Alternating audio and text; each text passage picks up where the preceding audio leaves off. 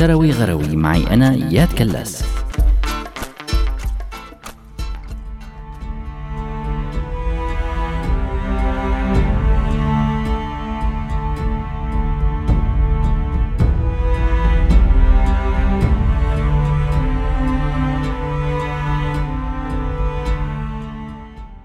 دائما نذكر الحضارات يلي تركوا نسائها أثر فيها.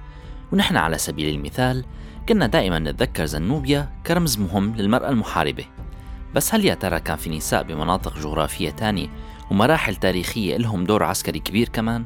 اليوم رح أحكي عن بعض من أشهر النساء يلي كانوا محاربات أو مقاتلات قبل الميلاد. علاقة المرأة مع الحرب علاقة تاريخية بترجع لزمن طويل كتير. فمثلا بالقرن 17 قبل الميلاد قامت الملكة المصرية القديمة إياح حتب بدور عظيم خلال حروب تحرير الهيكسوس. وكانت امرأة محاربة ذكرها التاريخ بأنها اندفنت مع الخنجر والفاس يلي كانت تحملهم بالإضافة لقلادات ذهبية أخذتها كمكافآت لقوتها العسكرية.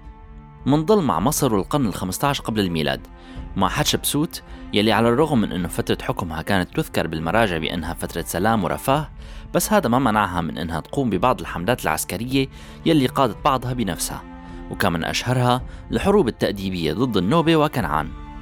الصين بالقرن 13 قبل الميلاد اشتهرت فيها بعض أسماء النساء المحاربات وكان أشهرهن فو هاو زوجة الإمبراطور الصيني وو دينغ ويلي قادت 3000 رجل بوحدة من المعارك واستمرت حربها سنين طويلة وكانت تعتبر القائد العسكري الأقوى بهداك الوقت.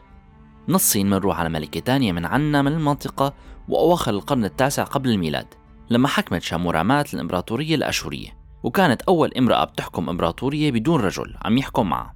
حول هذا الموضوع كثير من الباحثين بيعتقدوا أن الملكة المحاربة الأسطورية سميراميس مستوحاة من هي الشخصية التاريخية الحقيقية. ومو بعيدا عن منطقتنا مرة تانية كثير منا بيسمع بالأمازونيات وبيفكر قصص خيالية.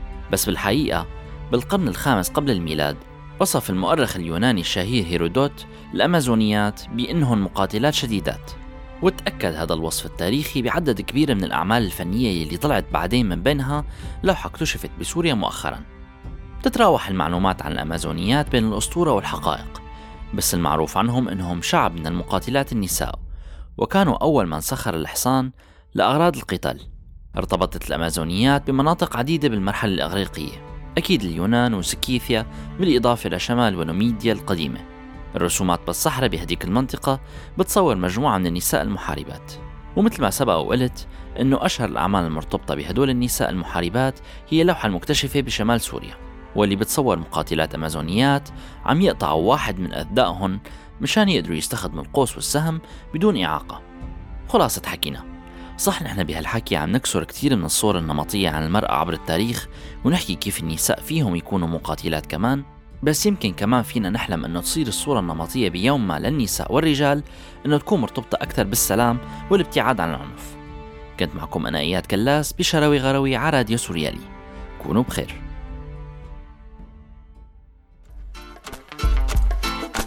شروي غروي معي أنا إياد كلاس.